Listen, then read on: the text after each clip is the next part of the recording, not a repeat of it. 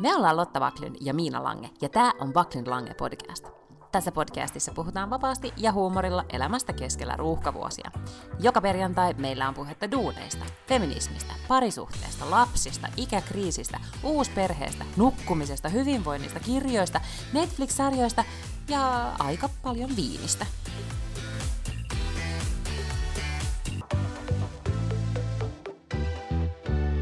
No hei Lotta. Hei Miina. Kuuluuko sä tätä murinaa sieltä taustalta? Joo, täällä on nyt lapsi on poissa ja se ei myöskään mies, joka murisee, mutta se on kaksi koiraa, jotka on nyt tossa. Mä en nyt jotenkin saa niitä pois tästä tilasta. Mä oon siis lapsen huoneessa podaamassa ja ne halusi tulla tänne muriseen. Ja sitä paitsi toi toinen viettää yksivuotissynttäreitä, niin mä ajattelin, että se on synttärisankari, niin sillä on oikeus. Mm-hmm. Joo, koska hän olisi varmaan muuten loukkaantunut, kun hän tietää, että hänellä on syntymäpäivät. Mm. Mutta mä oon kuitenkin tehnyt tänä aamuna semmoisen tempun, mitä en ole koskaan ennen elämässäni tehnyt, eli laulunut koiralle ja moohan leeva. Meillä oli siis kakku, semmoinen lihakakku, missä oli kynttilä, yksi numerokynttilä. Nyt Lotta laittaa silmät kiinni ja puistelee päätään epäuskoisena. Tällaista on tehty. Siinä oli semmoiset lapsen valitsemat kivat luukoristeet siinä kakussa. Mm-hmm. Sitten laulettiin ja sitten se sai paketin. Okei. Okay. Ja paketissa oli semmoisia erilaisia leluja. Siinä oli muun muassa semmoinen pieni dinosaurus, josta lähti tosi kova piip-ääni, niin kova ääni, että pieni koira pelkäsi ja pissasi lattialle. Okei. Okay. Mm. Sä oot mun ystävä, mä tuen sua kaikessa, mitä teet. Mutta siis ollaanko me koskaan puhuttu, että sä et ole siis koira-ihminen. Mä yritin äsken näyttää Viljaa sulle tässä kameralle, että kato Vilja. Ja sä olit vaan silleen vaivaantunut. Niin kuin, että joillekin näyttää vauvaa, että kato vauva, niin jotka vaan haluaa katsoa poispäin. Niin sä näytit just siltä. Vihaatko niin koiria ja vauvoja? Siis en ole koira-ihminen, en ole kissa-ihminen. Mä oon siis ihmisihminen. Joo, niin tästähän me ollaan puhuttu aikaisemmin. Joo, pieni hetki, mä laitan oven kiinni. Nyt tuli siis mies kotiin, niin ne alkoi huutaa. Hetki. Niin, mä siis unohdin, että sä oot tää ihmisihminen. Niin, mä en siis, ei mulla niinku, että jos sä just tolleen näytät koiraa siihen kameralle, niin ei, siis, se ei kuitenkaan ymmärrä mitään, eikä se, me ei edes tiedä, että näkeekö se mut ja näin, niin ei, että mä oikein luontevasti osaa sit sille sanoa mitään. Oisin mä vauvalle varmasti jotakin, tui vauveli, tiedätkö sä sanonut? Mä tykkään vauvoista ja vauva tykkää musta. Niin totta, joo. Kukapa ei. No, mutta siis täällä on kuitenkin juhlittu siis. Koirat ei, jos haluat vastauksen siihen kysymykseen, ketkä ei tykkää musta. Koirat. No, mutta siis meillä on juhlittu yksivuotissynttäreitä. Mm-hmm, okei. Okay. No, se ei ole kuulostanut yhtään tärähtäneeltä. Eitä siellä? No täällä on nyt ollut sille aika business as usual. Täällä on olevinaan mukamas kevät alkanut, mutta tänään tuli räntää taas niin kuin päin pläsiä, jos hetkeksi erehtyy eilen ajattelemaan, että oi, täällähän paistaa aurinkoa, täällä on kaunista. No. Ja täällä on ollut tänään 10 astetta lämmintä ja krookukset punkee tuolta maasta. No kun te olette tuollaista Keski-Eurooppaa, niin teillä kyllä tulee sitten kevätkin aikaisemmin. Kyllä. Ja sitten tässä, mulla on ollut siis viimeisen viikon aikana, kun nyt siis lopetin työt siellä Suomessa, niin semmoinen olo, että mä oon muuttanut Ruotsiin, mikä niin kuin hämmentävää, kun mä oon asunut täällä kuitenkin jo monta vuotta. Mutta vähän myös se sama olo kuin pandemian aikana, muistaakseni. Siitä oli just eksakt 3 vuotta, kun laitettiin rajat kiinni, eikä päässyt mihinkään. Niin mulla on nyt vähän se sama fiilis kuin pandemia keväänä, että nyt mä oon oikeasti täällä Ruotsissa. Niin, ja johtuuko se siis siitä, että sulla ei tavallaan ole sitä seuraavaa Suomen matkaa koko ajan kiikarissa siellä seuraavalla viikolla, vai johtuuko se siitä, että sä et joudu olemaan koko ajan tekemisissä Suomeen, koska kyllähän sulla varmaan päivittäin kuitenkin joudun. Etuoikeutetus siis on hirveä niin helpotus, että mä joudun vaan sunkaan puhumaan ja silloin tällöin kavereiden kanssa, mutta muuten niin Suomi-kontakti on vähenemään päin. Niin. Joo, varmasti on joo, että ei ole ketään jonka kanssa, joka niin päivä puhuu Suomen asioista. Niin sitä Suomi-puhetta tulee vähemmän. Mutta voi, koska tämähän on kyllä taas tämä maailman onnellisin kansa. Suomi 6. kertaa putkeen. Että toivottavasti ei nyt sinun onnellisuus sitten vähene sillä, että vähenee tämä Suomen määrä sun arjessa. Niin, sehän on tämä riski, minkä mä oon ottanut rakastuttuani ruotsalaiseen, että onnellisuuteni vähenee.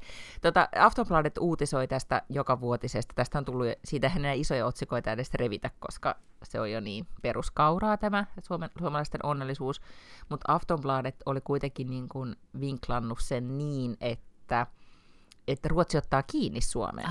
Oliko niin jotenkin, että 1 pykälä. Et nyt kun muistaakseni aina ihmetelty, että, tai todettu, kuinka Suomessa kaikki otsikot, missä sanotaan Ruotsi, niin ne on aina clickbaittejä. Niin nyt kun Suomi on noussut täällä otsikoihin, niin ehkä tämä on vähän sama ilmiö, että jos mainitaan Suomi otsikossa, niin se on niinku clickbaitti ja sitten alkaa näitäkin kiinnostelemaan, että mitä tapahtuu. Ihanaa, ja siis ennen on kuitenkin ollut silleen, että kun me ollaan aina oltu, että mitä ruotsalaiset ajattelee meistä ja mitä me ollaan suhteessa ruotsalaisiin, niin sitten Ruotsi ei edes ajattele meitä. Niin nyt ne kuitenkin ajattelee meitä, eli nyt se on joku benchmarkki, että Suomi on 1 ja pitää pyrkiä siihen, tai että Suomi on Natossa ja pitää pyrkiä siihen, ja kaikki tällaisia juttuja. Kyllä, joo, kyllä. Ja tietenkin tässä sitten Hesari uutisoi tänään isosti siitä, että taloudessa siis joidenkin ihme PKT-käyrien mukaan se nyt oli niin, että Suomi on jäänyt jälkeen Ruotsista ja Saksasta. Siinä oli kauhean paljon niin kuin kaikenlaisia käyriä esitelty siinä jutussa. Ja sitten se otsikko jotenkin, ja kuilua tai rakoa ei saada ehkä koskaan kiinni. Siis niin kuin repesi silloin vuonna 2008 talouskriisin aikana, ja sen jälkeen niin kuin nyt on tiedettykin, että Suomi talouskasvu on laahannut, ja nyt se vaan sitten niin kuin laahaa, ja nyt sitten vaikka se taloustilanne on mikä on, niin näyttää siis siltä, että Ruotsi kuitenkin sitten, Ruotsi ja Saksa porhaltaa, ja Suomi jää tämmöisen niin kuin vähemmän tuotannon tai pienemmän BKT-maaksi. Täällä me ollaan köyhiä ja kehitysmaata ja onnellisia, ja sitten siellä Ruotsissa ollaan vaan rikkaita ja onnettomia.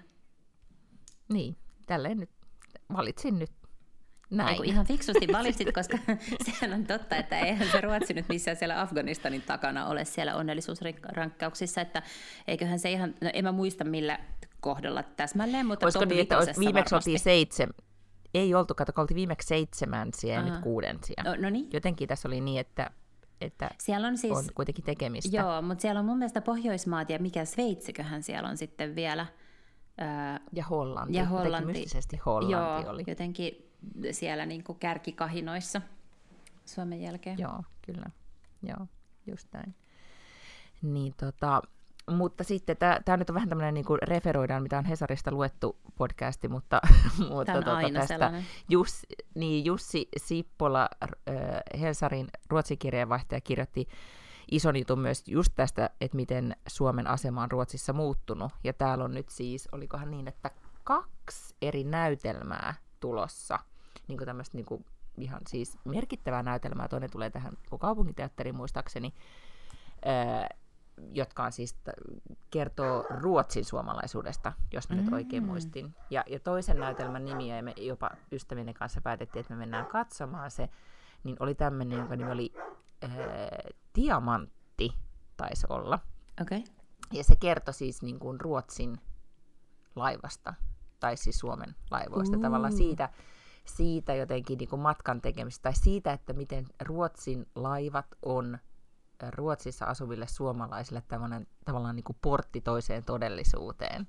Ja siinä jutussa oli hienosti kuvattu sitä, että mikä se fiilis Ruotsin laivalla on silloin, kun matkaa ikään kuin kotimaahan. Että se ei ole sama asia, kun saisit huolettomasti risteilyllä. Et siihen sisältyy aina jotenkin se siirtymää näin. Jutussa hienosti jotenkin sanotettiin sitä fiilistä, mitä mä en ollut aikaisemmin jotenkin tullut itse niin ajatelleeksi jotenkin. Että.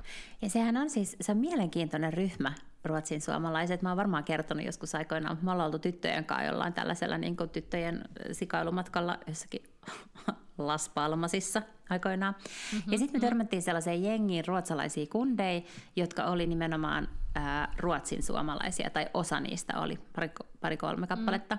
Ja ne ei koskaan itse ollut asunut siis Suomessa, vaan niiden vanhemmat oli joskus asunut Suomessa, ja sitten ne oli varmaan just joskus 60-70-luvulla muuttanut, ja sitten nämä oli ehkä varmaan sitten joskus siinä 70-luvun lopulla syntynyt nämä kaikki kundit. Ja ne puhu kyllä suomea, mutta sitten se tavallaan niin kuin heidän suomikuvansa on tosi paljon se niiden vanhempien suomikuva, mikä Suomi on ollut silloin, kun ne on muuttanut pois sieltä Suomesta, silloin kun ne on emigroinut Ruotsiin, eli joskus 60-luvun lopulla. Niin sitten ne puhuu sellaista hassua, niin kuin ehkä vähän murretta ja sellaista vanhaa, että ne käytti semmoisia jotain kliffaa hei-sanontoja ja tällaisia, jotka vaan kuulosti jotenkin tosi kummalliselta, kun joku sun ikäinen nuori ihminen sanoi jotain kliffaa hei.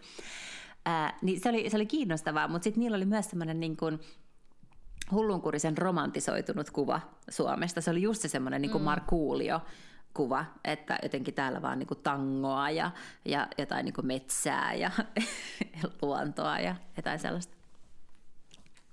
Joo, ja itse asiassa tässä jutussa just kerrottiin siitä, että Suomessa usein unohtuu, että Ruotsissa asuu yli 700 000 suomalaistaustaista ihmistä. Aivan valtavan paljon. Se on jäätävä määrä. Siis se on enemmän kuin Helsingin niin kuin asukasmäärä. Ja suuri osa on 60-70-luvulla just työn perässä muuttaneita ja heidän jälkeläisiä, ja sitten osa on tietenkin sit sotalapsien jälkeläisiä. Mutta täällä on siis kaksi, on toinen näytelmä on Tiamantti ja sitten toinen on Perintö, joka on tämän Nina Pähä-nimisen kirjailijan niin kuin kirjasta, ja hän on just siis sukujuuriltaan suomalainen, niin hänen romaanistaan niin kuin sen perusteella tehty näytelmä. Nämä molemmat vaikuttavat ihan sairaan kiinnostavilta. Niin mä luen tästä, että Tiamantti on ruotsinsuomalainen versio sanoista timantti ja diamant. Näytelmässä kolme ruotsinsuomalaista sisarusta matkustaa laivalla Ruotsista Suomeen. Mukanaan heillä on heidän Suomessa syntyneen äitinsä tuhkat. Laivalla työuransa tehneen äidin lempinimi oli Tiamantti. Ja äiti oli kertonut haluamansa tuhkansa siroiteltavan Suomeen rakkaaseen kotimaahansa, vai oliko? Tytärten muistot ja tulkinnat äidistä eroavatkin toisistaan. Suomessa asuu tytärten isä, joka jätti perheensä Ruotsiin ja palasi Suomeen. Mutta tämä vaikutti ihan kauhean kiinnostavalta. Ja sitten tässä myös niin kuin kuvattiin tässä jutussa just sitä, että miten niin kuin tavallaan suomalaistaustaisuus, jota silloin aikoinaan tietenkin silloin just 60-70-luvullakin niin, ja myöhemminkin vielä hyvänä 80-90-luvulla, 2000-luvullakin, niin että se oli tämmöinen Finjevel-puukko-meininki, alkoholisoituneet Slussenin sissityyppistä meininkiä, niin nyt sitten oikeasti ollaan jo niin kuin hienoimpien teattereiden lavalla. Et jotenkin, mikä tämä otsikko oli, että jotenkin tässä oli kuvattu, että on niin kuin murtautunut niin kuin ylimpään eliittiin. Oho, no jopas nyt. Joo, tässä oli jotenkin niin kuin raflaavasti kuvattu tätä.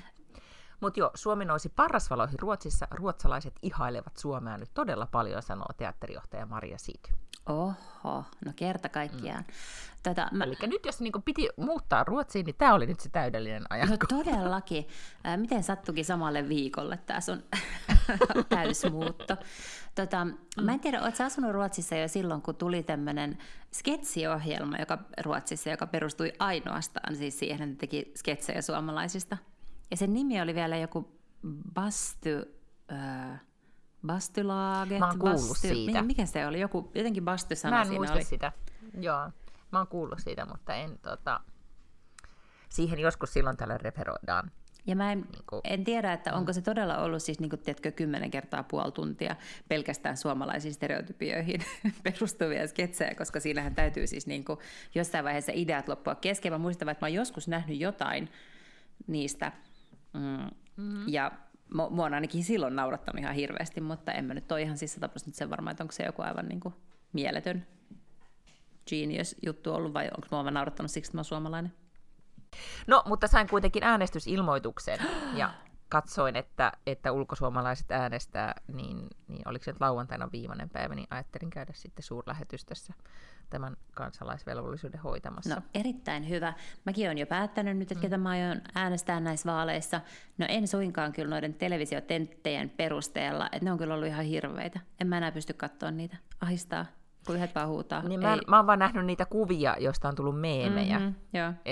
Ja nyt tänään oli sitten se, en mä tiedä, se oli vähän jotenkin niin kuin ikävä se kuva, missä mikä se on, Riikka Purra ja Sanna Marin. Ja heristää toisilleen. Ja sitten Jari Sarasvuo oli kommentoinut viikon luontokuva.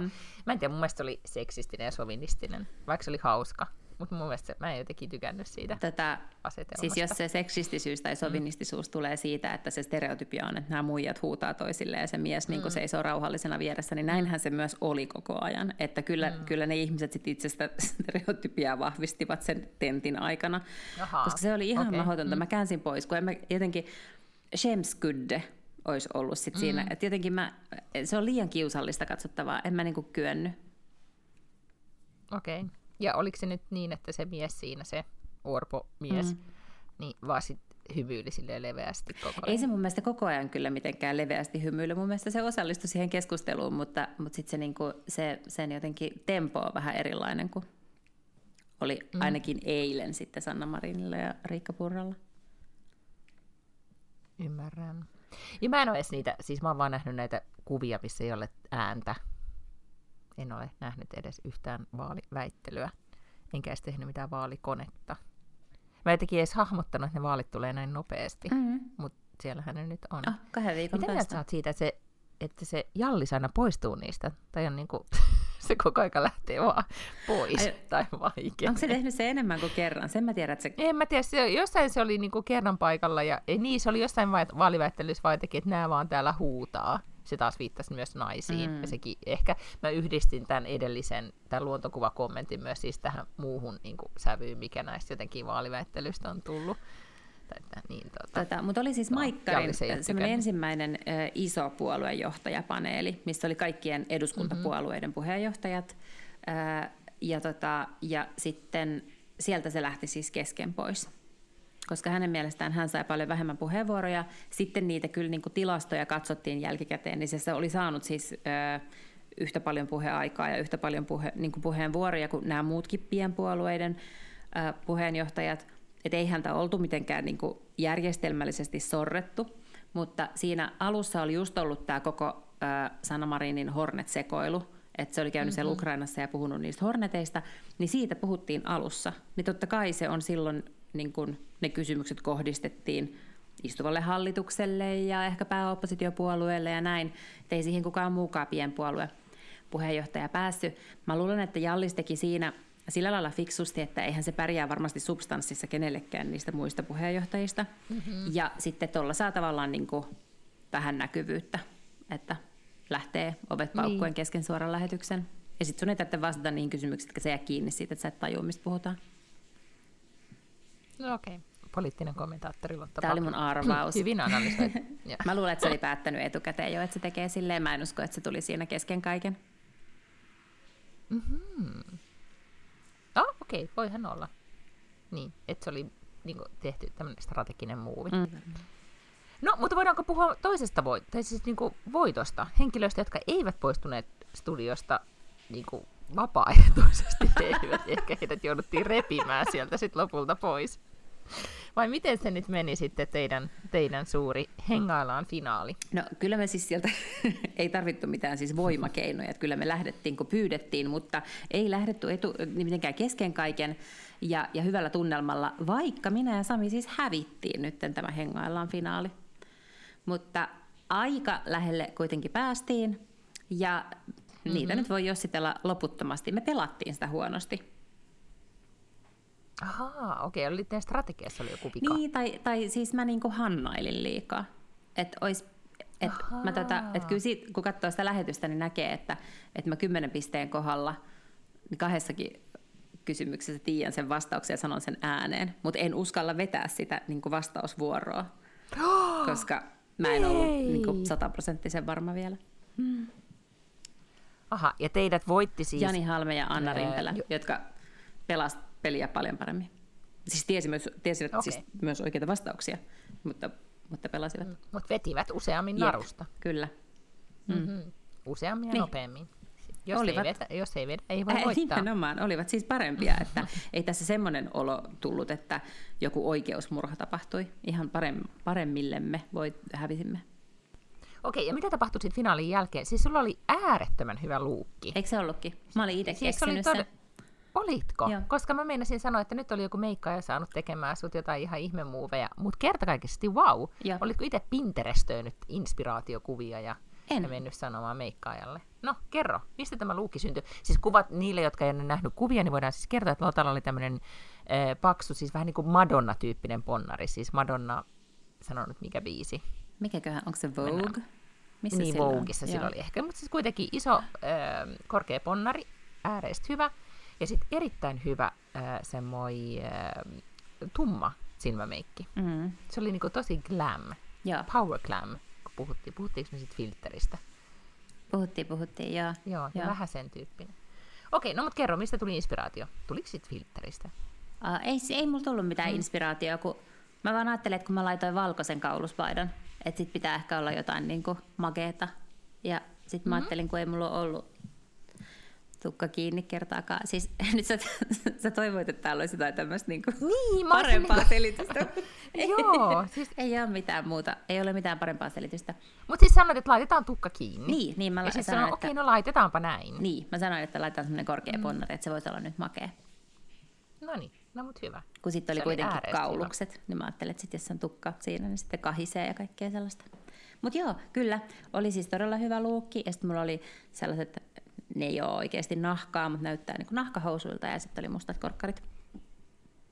Kyllä. Oliko Sami tyytyväinen, koska te olitte nyt vähän niin kuin näytitte siltä, että te olette koordinoitu. Samilla oli kanssa siis mustat housut ja valkoinen paita ja mirri kaulassa. Joo, siis hän laittoi mulle lauantai-aamuna viestin, että mitä sä laitat päälle. Ja sitten mä olin ihan silleen, että aivan, että mä en ole miettinyt. Ja sitten sit mä laitoin sille kuvan jostain paidasta. Mulla oli semmoinen denim-paita, joka oli mun toinen vaihtoehto ja sitten se valkoinen kauluspaita, ja sitten Sami ei selkeästi ollut tyytyväinen tähän, koska se vastasi mulle valokuvalla hänestä ja minusta jostain Venla-gaalasta vuosien takaa, missä hän oli silleen, että tämähän on upea, etkö voi laittaa tätä, sellainen sininen mekko.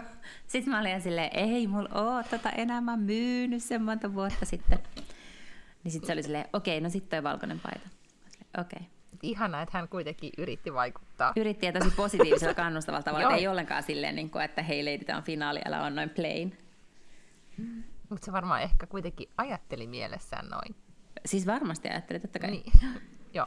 No, mutta sitten tästä, mä oon nyt huomannut, että teillä on niinku, ollut tosi läheinen ja ihana suhde. Menitte sinne junalla, matkustitte Tampereelle ja söitte jotain niinku kisapullaa ja oitte saman pullan ja kaikenlaista lähentymistä on tapahtunut. Sitten mä postasin sulle screenshotin, niin kuin Sami oli postannut, että miten ihana finaali ja kaikki on kivasti. Ja sitten vielä, että mitä sä siihen vastasit. Niin tää teidän keskustelun, mä postasin screenshotin sulle tästä, että onko nyt jotain, mitä sun pitäisi kertoa, että mitä te olette Samin kanssa puuhaamassa, kun näyttää siltä, että kohta tästä tulee Backlund ja Sykkä-podcast, josta jatkuu näitä sun. Ja täällä on tämmöisiä muita, että pitäisi tehdä jotain yhdessä vielä. Mitäs täällä on? Oliko täällä jotain suunnitelmia? Niin, aivan. Odotan jo meidän seuraavaa junamatkaa, TV-ohjelmaa tai ihan vaan tekstiviestiä tai kahvihetkiä. Siis teillä on nyt niinku TV-ohjelma tulilla. What? Ehkä me ollaan jossain tällaisissa. Ja hirveästi sydämiä. Niin. Tällaisessa kakkospaikan euforiassa olemme olleet jotenkin sillä, että kyllähän tästä voi tulla mitä vaan. No voihan sitä tietenkin siis tulla. Siis voi tulla, kyllä. Totta kai, kyllä. Joo. Tai sitten pyydetään Sami joskus vieraaksi. Joo, hyvä idea. Voidaan pyytää. Okei, no mutta siis, mut sua ei sitten kaikista päätellen sit sen suuremmin harmittanut tämä tappio? Ei. Kyllä mä sitten jo sunnuntaina olin päässyt yli siitä. Joo. Tästä tappiosta. Tosin kuule, siellä oli sitten karonkka suoraan perään, kun se oli suora lähetys ja viimeinen lähetys ja tällä tavalla. Ja sitten oli kaikennäköistä skumviinia ja olutta ja mitä kaikkea. Ja sitten lähdettiin kuule johonkin paikalliseen kapakkaan siellä Tampereella. Aina lähdettiin häviöllä yöhön. Niin. Ja sitten oltiin siellä kapakassa.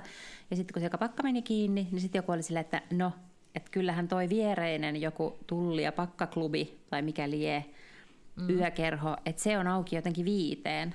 No kyllähän me sitten sinne tietenkin mennään. Mä en ollut siis tässä vaiheessa tsekannut sisään hotelliin. Niin mä siis niinku tsekkasin sisään joskus 4:00 jälkeen. Tai, niin olikohan se niin, että ne kuitenkin lopetti sen alkoholin myymisen 4:00 vai 4:30. Ja sitten siitä siirryin hotellihuoneeseen. Joo, että ihan tällä tavalla tässä iässä sitten yötä myöten. yötä myöten, mutta ei käynyt mitään kuitenkin, että ketään ei portsari poistanut tai mitään tämmöistä, mitä spekuloitiin, että Tampereella voisi tapahtua. Ettei nyt sattuisi mitään. Ei, mitään tällaista ei tapahtunut, vaan ihan hyvässä järjestyksessä. Ja siis Sami tietenkin oli lähtenyt jo aikoja sitten, koska hän on tämmöinen sivistynyt kosmopoliitti. Minä siellä sitä keskikaljaa imin siellä semaforissa ennen kuin lähdettiin sinne yökerhoon. Okei, no mutta kerranko sitä? Sen kerran, kun nyt on Tampereella, niin miksei nyt sitten? Kyllä, mä oon ihan samaa mieltä. Ja sitten olit hiljaista naisten junassa matkalla kotiin seuraavana päivänä. Mä olin jo unelmoinut siitä, että siis ensinnäkään en päässyt esimerkiksi hotelliaamiaiselle, kello oli soimassa 10, ja sitten mä olin ihan silleen, että no chance. Ja sitten mä nousin 11:15, jotta mä ehdin siihen 12 junaan. Ei ollut kyllä kankkusta ollenkaan, että se oli hyvä. Mutta sitten mä just haaveilin, että ai vitsi, että sitten mä pääsen tuonne junaan istumaan ja sitten mä kuuntelen podcastia koko matkan ja jotenkin vaan chillaa. Niin tietenkin mä olin siis silleen, mutta oli istutettu, se paikka oli ostettu siitä, missä oli koko se tuotantoryhmä. Aha, ja ne oli kaikki hirveän kivoja ja lopulta se oli tosi kiva junamatka. Mutta tiedätkö, kun sä oot haaveillut siitä, että sun ei tarvitse jutella kenenkä kanssa. Niin tommonen vähän niin kuin konferenssimatkadilemma, että kun koko aika sitten vaan joutuu... Niin, sehän on sitten lopulta ääreistä väsyttävää just se, että koko aika olet sosiaalinen ja hauska ja tulee sultakin varmasti koko aika semmoista niinku terävää läppää jatkuvasti, niin sehän se vasta kuluttaa. Siis sun instassa oli paljon kiitoksia, että hyvästä lauantailla viihteestä olet kontribuoinut nyt lauantailla viihtymiseen. Niin siitä kiitos me täällä Ruotsissa. Meillähän oli myös finaali lauantaina. Täällä päättyi paikallinen Talange. Aha. Onkohan Suomessakin Talange? Joo, Suomessa on Talent Suomi. Joo, just se. Se päättyi, ja lapsemme halusi katsoa sen, se kesti iän kaiken tuntitolkulla. Ja siinä on kaiken maailman niin kuin, lapsitähtiä laulamassa, ja kaikkea tämmöisiä, niin kuin, se on vähän semmoista, mä käytän nyt rumaa sanaa, mutta se on ainakin täällä Nelonen siis. TV4 on tehnyt siitä semmoisen niin kuin tunnerunkkausohjelman, että siinä on kaiken maailman tarinoita niillä ihmisillä, ja niitä tuodaan niin kuin ihan uudestaan ja uudestaan esille. Ja se oli todella liikuttava, että siellä oli siis ryhmä ukrainalaisia lapsia esiintymässä, ja ne oli päässyt siis niin kuin sillä jollain bus-lipulla, siis sillä, että kertarysäyksellä finaaliin niitä ei tarvinnut niin kuin karsia. Ja se oli todella ihana se esitys, mutta siinä oli ehkä sitten niiden koreograafi tai joku, niin sitten jotenkin niinku, se oli vähän niinku yliyrittämistä, tiedätkö, oli puita ja rauhankyyhkyjä ja kaikkea mahdollista. Niin sitten mun lapsi katsoi sitä ja mä kysyin, että onko sus tää hyvä, sanoin, että et ei, että tässä ei ole mitään järkeä, että nämä vaan nyt hyppii ja tanssii tässä. Ja tavallaan niinku, se oli kiva, mutta en tiedä sitten, että tässä oli ehkä niinku, se pointti oli vaan, että ne oli hyvä muistutus niinku tämän kaiken keskellä. Ehkä se oli se heidän näin. No siellä oli kaiken maailman taikureita ja muita mukana. Ja sitten tämmöisiä, joku hirveän fiksu teini, joka laski jotain numeroita. Ja sitten oli joku toinen taikuri, jonka piti jotenkin vesialtaasta päästä vapaaksi. Mutta etenkin se teini, joka laski niitä numeroita, niin mähän en voinut katsoa sitä. Mun piti mennä pois, kun mä en niinku kestä sitä, se oli just suora lähetys, mä en kestä sitä, että jos se esimerkiksi niinku mokaa. Niin. Ja sitten lapsen mielestä oli kauhean jännittävää, että äiti, et jännittääkö se on noin paljon? Mä sanoin, joo, jännittää. Ja tiedätkö mitä? Sitten se poika mokasi. No. Se alkoi itkeä siinä, kun se ei sit tajunnutkaan sitä numerokoodia, se alkoi itkeä. Sitten mä sanoin, että no just tämän takia mä en katso aivan ohjelmia missä. Toihan on ihan hirveetä eikä hyvää televisioviihdettä. No ei niin, ja sitten lopulta me jouduttiin menemään nukkumaan ilman, että me nähtiin kuka voitti, ja sitten se just voitti se taikuri, joka ei ollut edes kauhean hyvä. Mut joo, kohta alkaa Masked Singer, ja mä huomaan, että mä oon aina ihmetellyt, että kuka näitä lauantailla viihdeohjelmia katsoo, niin mä oon nyt tajunnut, että kun lapsi on siinä iässä, että se haluaa katsoa niitä, kun koulussa puhutaan, niin meidänkin perheessä syödään, on lördagsmys, syödään sipsejä ja katsotaan Masked Singeria. Nonni. No mutta hyvä. Eiks niin? Joo. Ootko sä kattonut telkasta mitään sellaista tai striimauspalveluista mitään, mistä sä haluaisit puhua? En mitään. Mä oon ihan jäljessä kaikesta ja on siis vaan niinku muutamaa vaaliväittelyä yrittänyt vähän katsoa ja sitten on tullut tommonen niinku numerokooditilanne, että kun nekin on suoria lähetyksiä ja sit se vaan niinku, että voi ei mä nyt vaan pysty ja ja sitten se on ollut vaan pakko laittaa pois. En ole kyllä katsonut mitään rakentavaa tai fiksua. Onkohan niin, että kun on striimausta katsonut tarpeeksi pitkään, että on itsellä koko aika se kontrolli, niin ei enää kestä suorien lähetysten jännitystä. Ajattele, jos tähän on tultu. Et esimerkiksi jos mä olisin katsonut sua vaikka sillä hengaillaan finaalissa, niin se olisi varmaan jännittänyt mua niin paljon, että mä en olisi sit pystynyt ehkä. Niin, se on mahdollista kyllä. Oot sä? No mä oon siis kattonut nyt, kun mä lupasin katsoa sitä Daisy Jones and the Six, joka Amazon-sarjaa, joka alkoi nyt, niin sitä on kattonut, ja se on kyllä, se on niin kauniisti tehty, että sitä silleen ihan mielikseen katsoo, niin kuin nyt kaikki näitä Hello Sunshinein, eli Reese Witherspoonin tuotantoyhtiön tuotantoja, mutta mä en ole aivan varma, että onko se, siinä on paljon hyviä näyttelijöitä, mutta se ei ole kyllä ehkä niin sitten uskottavasti välillä näytelty. Mutta ne vaatteet on esimerkiksi tosi kivat, niin mä luulen, että kyllä mä niiden takia sen sitten jaksan katsoa loppuun. Toisesta Reese Witherspoonin tuotannosta puheen ollen, muistatko, kun me puhuttiin semmoisesta kirjasta, jonka nimi oli joku The Last Thing He Said tai joku sellainen, ja sitten se Reese Witherspoon oli ostanut siitä ne oikeudet, ja siitä on mun mielestä nyt valmiiksi tehty. Onko se Jennifer Garner, joka on siinä pääosassa? On. Joo. Onko mä en tiedä. No mä oon nähnyt jonkun kuvan siitä Jennifer Garnerista. Nyt mä en tiedä, että onko se onkohan se sarja vai elokuva, tai mä en myöskään tiedä mihin se on. Sen mä muistan vaan, että mä luin sen, sehän oli, luitsakin me puhuttiin, se loppu oli vähän... Eikä vähän, mutta siis oli oikeasti aika pettymys. Se lähtee ihan helvetin hyvin käyntiin ja puolet on niinku todella vetävää. Ja sitten se jotenkin silleen, siinä tulee niin sellainen absurdi käänne, että se on vähän semmoinen, niinku, että ja sitten heräsin. Kaikki olikin ollut vain unta-tyyppinen juttu. Että se, et siihen siis toi ei todellakaan ole se ratkaisu, mutta se oli vähän semmoinen, niinku, tuntui kauhean keinotekoiselta.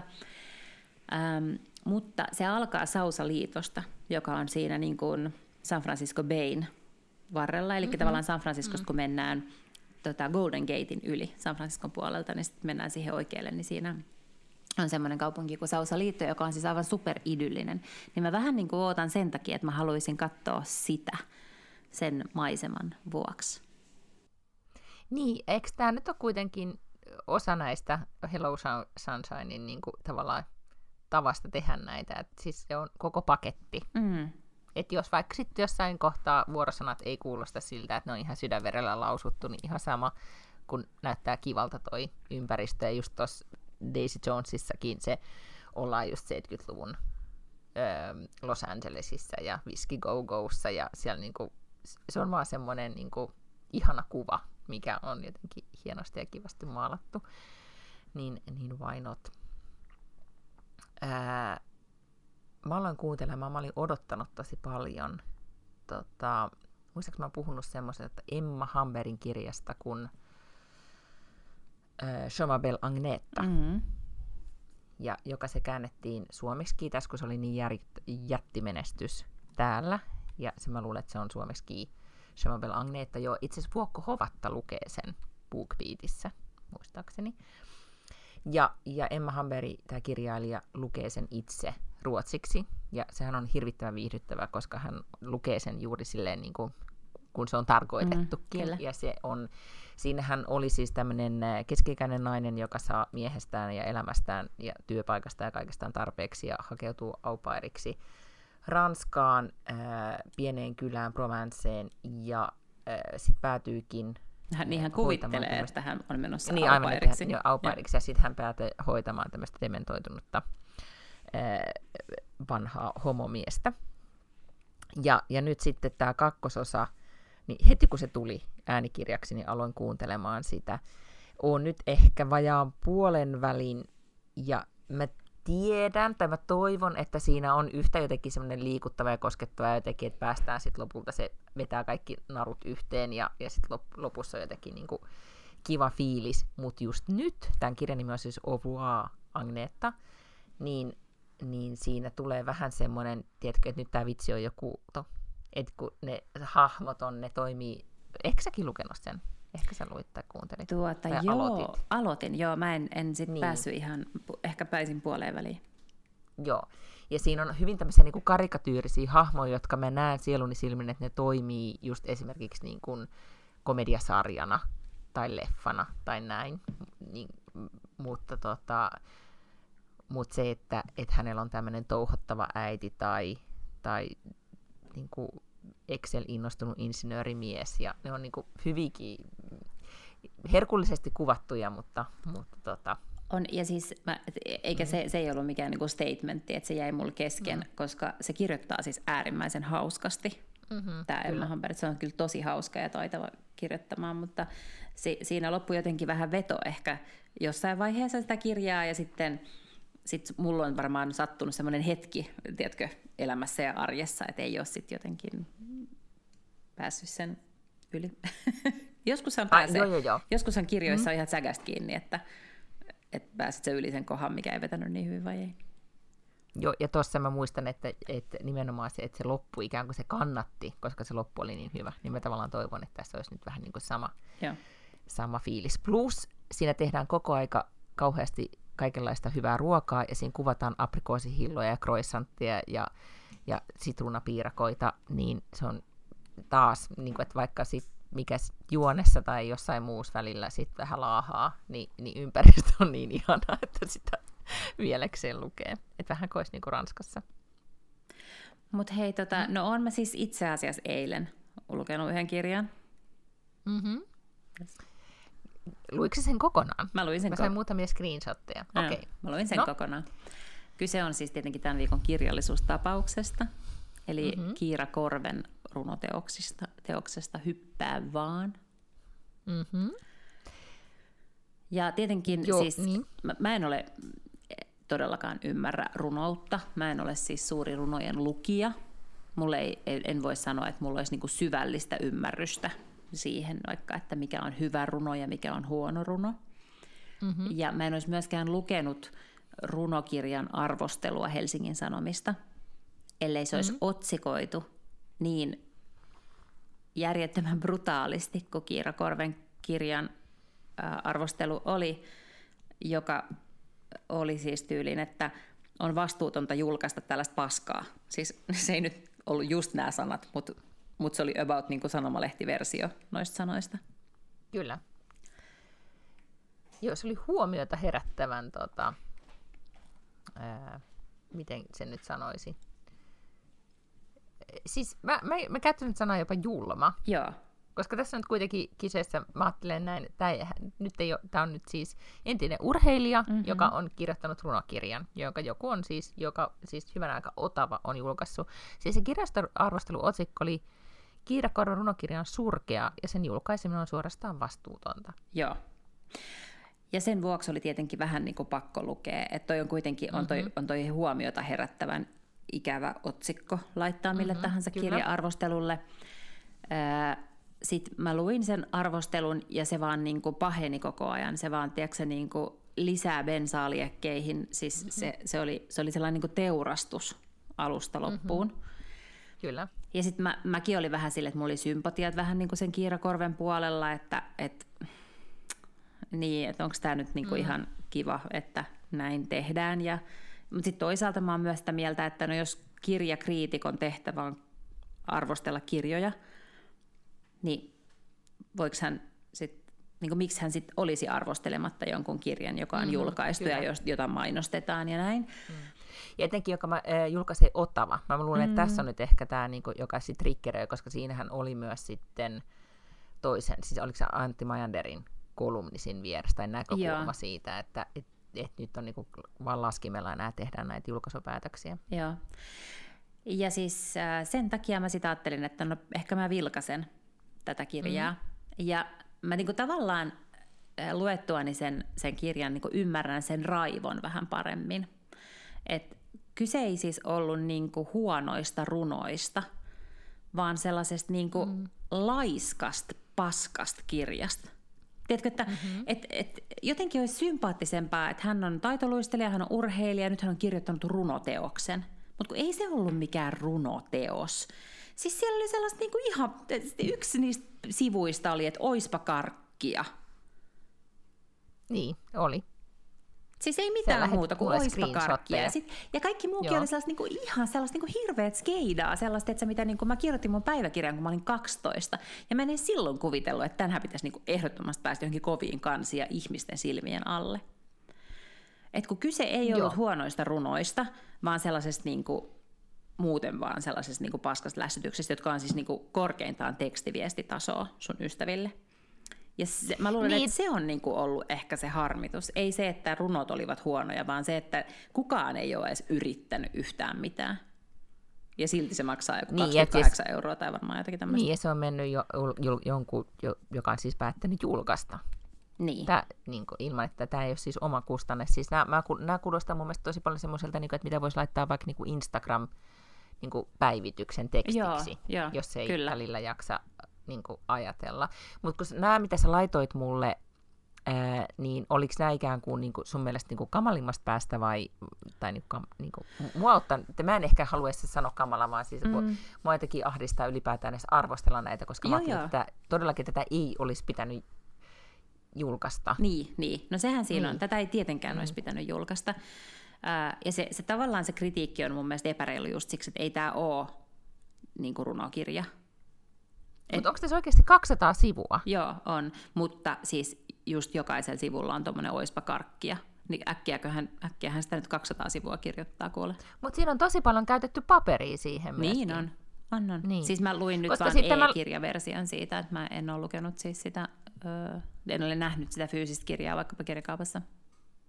Ja siinähän on myös siis kuvitusta, mutta tässä on sitä, siis tämmönen, mä en tiedä mikä tämä runo, onko täällä niinku nimeä, mutta tässä on tämä, että ostin muhkean karvaisen kirkkaan keltaisen kynän. Kirjoittaminen sillä tuntuu erilaiselta, paremmalta. Kannattaa kokeilla.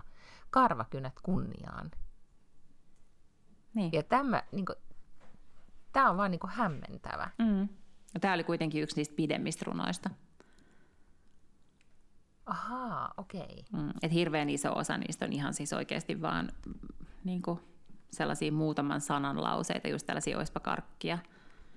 Siellä tavallaan, vaikka ei ole runoasiantuntija, niin kyllähän runon siis on tarkoitus saada kiinni jostain tunnetilasta.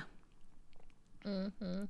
Ja ei siis valtaosa noista oli vähän sellaisia. Että ja mä luulen, että jos hän olisi vähän edes kehittänyt niitä ajatuksia, tiedätkö, ja kirjoittanut vaikka 200 sivun novellia, tiedätkö, siitä hetkestä, koska siellä on selkeästi jotakin tällaista niin kuin erotuskaa puretaan ja on niin kuin kaiken näköistä. Sitten tulee jotakin sellaisia aivan irrallisia, niin kuin hyvä naiset voimaantukaa ja tsemppiä naiset ja naiset on kovia.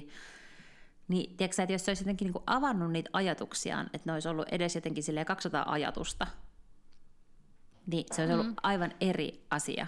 Ja ihmiset olisi ollut aidosti kiinnostunut siitä, koska hän on kuitenkin valtavan suosittu ihminen ja kiinnostava hahmo, ja hänestä on tehty kirja, siis niin kuin elämäkertakirja ja kaikkea sellaista, että jos tavallaan se olisi tosi avoimesti kirjoittanut niitä tunteita ja ajatuksia auki, niin sekin olisi ollut paljon kiinnostavampaa. Joo, siis Antti Majander kirjoitti tässä näkökulmassa, että kasvun rattaaseen työnnetään ihan mitä tahansa mättöä, jos markkinointipuoli uskoo sen menekkiin. Ja niin kuin Otava on siis Hesaris vastannut tähän kritiikkiin. Kiirahan on ollut todella paljon esillä, että voihan olla, että ehkä jos ajatellaan, että tämä on niin kuin tarkoitettu, mitä tämä sanoo, että tämä on tarkoitettu siis, Kiira Korven runoteos on tarkoitettu voimalyriikaksi ja vertaistueksi. Niin en mä tiedä siis. Vähätteleekö tämä jotenkin sit myös sitä potentiaalista yleisöä? Voimalyriikka. Niin. Oispa karkkia. Niin, oispa karkkia. Niin. No, mutta sitten meidän pitää toinen vielä somekohu käsitellä, tai kohu, koska sitä meiltä jopa niinku pyydettiin. Kyllä, yleisen pyynnöstä. Yleisen pyynnöstä, ja sitten mä nyt tässä, meillä käytiin kotona jo tämä keskustelu Gwyneth Paltrown dietistä, josta nousi siis valtaisa mediamyrsky. Gwynethillä menee muutenkin vähän nyt silleen, on vastatuules, kun hän on nyt jonkun 3 vuoden takaisesta lasketteluonnettomuudesta, niin nyt oikeudessa häneltä vaaditaan 3 miljoonaa vahingonkorvausta tai jotain. Niin Niin. No, mutta hänellä on siis, hän tämmöiseen kohuun siis joutui, koska hän oli oman, mun mielestä se kundi, jonka niin kuin podcastissa hän oli vieraana, niin on hänen niin kuin tyyli lääkäri tai joku, okay. Näin se itse ainakin sanoi. Niin tämmöisessä Wellbeing podcastissa sitten kertoi Wellbeing rutiinista. Ja kun sä sanot lääkäri, niin tarkoitat sä oikeasti aromaterapeutti? No ei, kun nyt mä en, siis kun se itse sanoo, nyt mä vaan lainaan, että mä en ole nyt tää, niin mun researchia tässä nyt vähän niin kuin tälleen ohkaiseksi, mut hän siis kertoo, että mitä hän siis syö, niin kuin hänen ravintorutiinistaan. Ja sitten hän kertoo, sanamuodot oli jotenkin, että hän nauttii tämmöisestä nice intermittent fasting, siis että hän käy, niin kuin on niin kuin puolipaastoa, niin kuin tämmöistä ihanaa puolipaastoa, ja sitten hän juo, nauttii jotain lihalientä ja sitten suosii paljon ruokavalioa ja paljon kasviksia.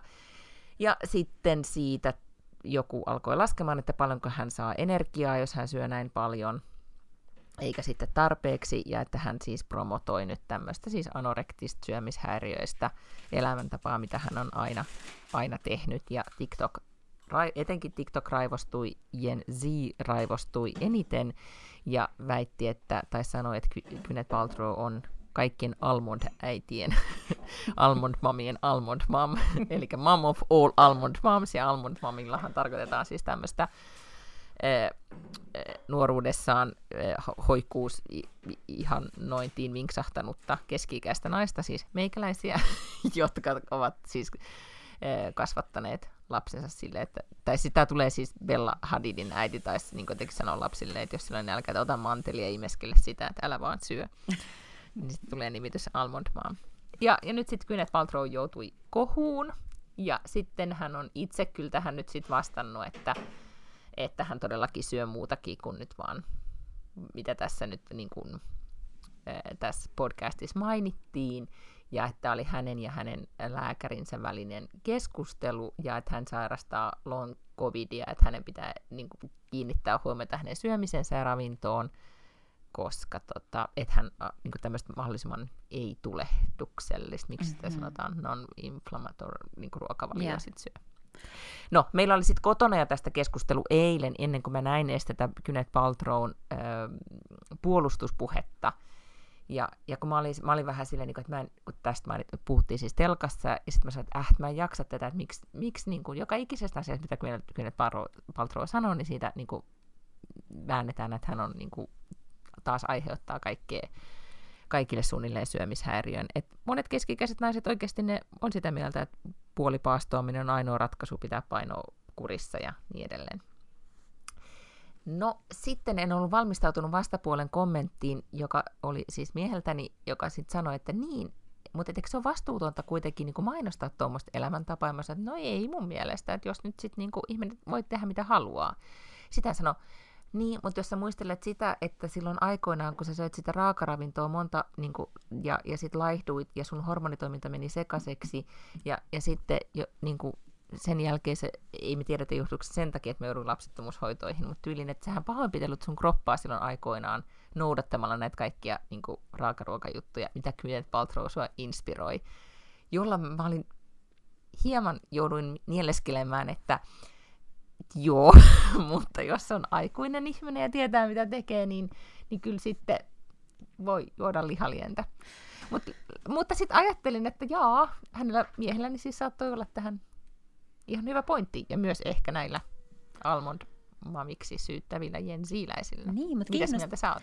Kiinnostavaa, että sä niin jotenkin luit ton tolleen, kun mä jo luin sen raivon, en sitä, että niin laskettiin kaloreita ja katsottiin, kuinka paljon joku Gwyneth Paltrow oikeasti syö, vaan sitä, että se koko sen retoriikka oli sellaista syömishäiriöretoriikkaa, sellaista niin valtavan sellaista niin kontrolloivaa, ja tiedätkö, että se jotenkin valtaa sun kaiken ajattelemisen sen, että millä tavalla sä voit niin restrict, mikä rajoittaa sun syömistä, että se sen tavallaan niin koko puheen parsia oleminen oli sellaista.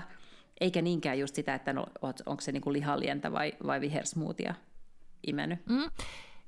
Kyllä, mutta mähän en varmastikaan, mä ajattelen näin, että mä en osin sitä edes niinku tavallaan tunnista. Et selkeästi. Koska mä tunnistan, että mä olen niin niinku inkarnointunut. Indoktrinoitunut siihen niin. Täysin siihen puheenparteen. Niin.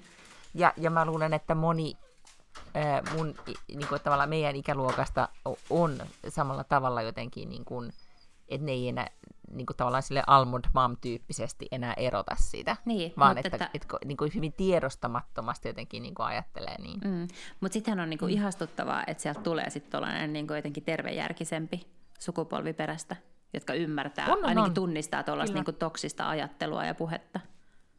Kyllä, ja täällähän oli, tämä liittyi sitten tässä televisiopätkässä, olisiko Eftefemmistä jossain ollut tämä, että tämä liittyi siis, yhdistettiin sitten tähän samaan, että Loreen, joka voitti Euroviisut, joka oli siis todella siis hoikassa kunnossa tässä esiintyessään mellofinaalissa, niin oli sitten jossain haastattelussa sitten puuskahtanut, että ihanaa, että nyt saan syödä pastaa, koska kun se on kuitenkin varmaan aika paljon niin kuin treenannut ja trimmannut sitten kroppaansa, ja Loreen on siis 50-vuotias hänkin, tätä Almond Mom-sukupolvea, niin tai siis Jenek-sukupolvea sanotaan nyt suoraan, niin se oli sitten jostain, oliko se niinku joku lasten ajankohtaisohjelma, haastattelu tai jokin nuorille suunnattu ohjelma, että se oli siitä sitten leikattu pois. Oli päätetty, että tätä ei näytetä lapsille, että tämä on just semmoista toksista puhetta. Ja se on ehkä niin kuin, tavallaan, niin, mä luulen, että tämä on just sitä, että mitä ennen ajateltiin, että on ok polttaa tupakkaa. Mm. Ja sitten ei ollutkaan ok polttaa tupakkaa, niin tämä on just sitä samaa, että sen tunnistaminen, että onko ok sanoa, että ihanaa, nyt voi syödä pastaa, kun rantakausi ohi. Niin ei. Mutta se, mitä tämä itse asiassa tämä henkilö pyysi meitä kommentoimaan, me saatiin siis Instagramiin viestin, niin hän lähetti tällaisen tämmöisen videon, jossa lukee Gwyneth Paltrow loves an IV. Ja tässä on tekstinä, että suomalaisten viihdelehtien mielestä oli kiinnostavaa, mitä Gwyneth syö, mutta mielestäni vielä kiinnostavampaa oli se, että hänen lempiharrastuksensa on tippaletkussa oleminen. Eli sillä on siis IV, eli intravenous, eli tippa, josta sitten tulee kaiken näköistä tavaraa hänen kroppaansa. Ihan tulee kotioloissa. Joo. Niin, mutta siis täällä hän on, siis täällä on joku semmoinen, niin kuin, semmoisia paikkoja Tukholmassa, missä sä voit käydä siis, niin kuin just struuttaa suoraan suoneen erilaisia vitamiineja. Kaikilla, siis vaikuttajat pyörii niissä paikoissa. Ja kaikki, niin kuin, täällä on itse asiassa Ruotsissa on, Tukholmassa on yllättävän iso tämä ikään kuin biohacking-ilmiö. Siis selkeästi se on tullut Jenkeistä tänne tosi voimakkaasti, että koko aika niin kuin vähän twiikataan ja mietitään ja miten voitaisiin parantaa, niin toi liittyy siihen samaan. Mä oon ajatellut näin, että Hollywoodissa kaikilla on joku oma tippapullo, mistä tulee tavaraa suoraan suoneen. Niin, eikö se ole vähän erikoista, kun ajattelee kuitenkin, että ne asiat, mitä sä pystyt tollaisilta jutuilla tekemään, niin ne on kuitenkin siis sillä, ne on just twiikkaamista, että puhutaan sitten niin marginaalisista eroista tai silleen, kun sitten varmaan niin kuin ne isot asiat, mitkä pitäisi laittaa kuntoon, on just, että älä polta röökiä, älä juo alkoholia, älä syö punaista lihaa, syö niin kuin itteensä. Mutta jos ne on optimoinut itteensä koko elämää, niin sitten niille, nyt puhutaan ehkä just siitä niin kuin muutaman niin kuin 10 parannuksista. Ne on niin kuin huippu-urheilijoita, jotka yrittää ihan sinne niin kuin viimeiseen. Ai, tukholmalaiset vaikuttajat. Niin kuin, ei, sori, mä puhuin Hollywoodista. Niin, mutta mä tarkoitan, niin kuin, että tämä koko twiikkaus jotenkin mentaliteetti, että se on niin kuin mun mielestä hassua, että sitten mennään johonkin IV-paikkaan jotenkin saamaan C-vitamiinia suoneen. Mm. Joo. Katot, en mä tiedä, mua kiinnostaa testata. Jotkut, jotka on testannut, sanoo, että sitä piristyy paljon. Okei. Okay. Niin. Mutta toisaalta mä oon nyt nukkunut viime aikoina 12-14 tuntisia yöunia ja mä oon huomannut, että ihan todella iso ero kuulen jaksamisessa ja ihon kunnossa ja kaikessa muussa, kun nukkuu tarpeeksi. Niin, mä voin kuvitella, kyllä. Mm. Kyllä se on niinku ihan ihme asia. Mut joo, siis mä uskon siihen hetkyyn, että Paltrow syö just tarpeeksi voidakseen hyvin. No hyvä, joo. Mutta on ehkä parempi, että hän pysyy pois sieltä. Tai itse asiassa hänhän ei itse edes ollut siellä TikTokissa. Siitä tuli, se ajautui TikTokiin jotain muuta kautta. Kaikki ajautuu TikTokiin nyt, koska siellä kaikki ihmiset ovat, joten jos tulee kohu, niin se tapahtuu aina TikTokissa. Mm. Mutta ajattele, jos se TikTok kohta kielletään. Aivan, niin. Mm. Näin se on. Meidän yksi suosikkipodcastimme Pivot, jossa on siis tekkitoimittaja Kara Swisher ja onko se nyt markkinoinnin vai minkä professori Scott Galloway, niin tänään oli uusin jakso, juuri tuli ulos, teletään siis keskiviikkoa, niin siellä ne olivat aika varmoja, että kyllä se vielä irrotetaan, koska Jenkeissä siis käydään sellaista keskustelua, että mitä TikTokille pitää tehdä, ja ovat valmiita siis sen kieltämään, ja nyt siellä TikTokin paikallinen toimitusjohtaja, siis Yhdysvallan toimitusjohtaja, on nyt jossakin kongressin edessä kuulusteluissa, vai mitä ne nyt pitääkään tämmöisiä hearings tällä viikolla vielä. Ja he niin kuin sanoivat, että toivottavasti se ottaa jotain diapamia ennen sitä, että tulee kyllä semmoinen myllytys. Mutta he olivat niin kuin vakaasti sitä mieltä, että kyllä se niin kuin sieltä irrotetaan sellainen osa, joka tehdään omaksi tytäryhtiökseen tai jotain tällaista, ja sitten sille annetaan lupa pyöriä Amerikassa. Niin, eli silloin se kaikki tieto ei mene suoraan kiinalaisille. Niin. Mm. Just näin. Eli katsotaan nyt miten sen kanssa käy. Mä jotenkin, niin mä en uskalla siellä olla. TikTokissa? Just ton takia. Niin mä vähän niin käyn silloin tällöin pyörimässä, mutta mä jotenkin... Niin BBC esimerkiksi on kieltänyt nyt TikTokin työpuhelimistaan. Että kaikki BBClle kuuluvat työpuhelimet, niin se saa olla TikTokia. Ja mun mielestä oli ehkä jotain muitakin tämmöisiä vähän samantyyppisiä, että TikTok on kielletty jostain tietyistä työpuhelimista. Mäkään en siis enää nyt niinku ole TikTokissa itse selaamassa, mutta kyllä tämä on niinku meidän vahva kommunikaatioväline tyttäreni kanssa. Että hän lähettelee mulle TikTokkeja, jotka on hänen mielestään hauskoja, mä katson niitä. Ja sitten mä taas niinku lähettelen hänelle jotain Insta-postauksia ja Insta-riilejä, jotka hän on varmaan 3 viikkoa sitten nähnyt TikTokissa jo. Aivan. Mä ajattelin, että sä otat kuvia sanomalehdestä ja lähettelen niitä sulle. Faksaan hänelle jonkun artikkelin. Että luettava. Mutta hei, cliffhangeriksi ensi viikolle me ollaan myös saatu tämmöinen kysymys podcastiin, että podcastissa olisi hauska kuulla yleisesti äänestämisestä. Onko ehdokkaan sukupuolella, iällä, koulutustaustalla, asuinpaikalla väliä? Kyselee keskituloinen vuoroviikko lähiöäiti. Mahtava aihe. No niin, ensi viikolla puhutaan siis politiikkaa, ja nyt kun mä oon puhunut mun koirista, ja mä oon luvannut postaa niitä koiran kuvia, niin nyt mä lupaan pyhästi postaa niitä koirien kuvia, että niitä saadaan sinne systeemiin. Hyvä. Postaa vaikka kuva siitä sun lihasynttärikakusta. Joo, ja sitten ja sit sä voit kommentoida silleen, ja monta sydäntä. Osoittaaksesi, että sä oot inhimillinen, koiramillinen ihminen. Joo, kyllä. Mm-hmm. Joo. Jos Sami saa sydämeä, niin kyllä mun koirankin pitää saada. No sit kun sun koira on ollut munkaan 3 kertaa suorassa lähetyksessä, niin sit mietitään. Okei. Okay. Tai voittanut sulle jonkun palkinnon. Just niin, aivan. Heti kun mulla on joku pysti kotona sun koiran ansiosta, niin kyllä tulee sydämiä Instagramissa. Okei, nonni, näihin kuvia tunnelmiin. Sitten ensi viikkoon. Hejdoo! Heippa!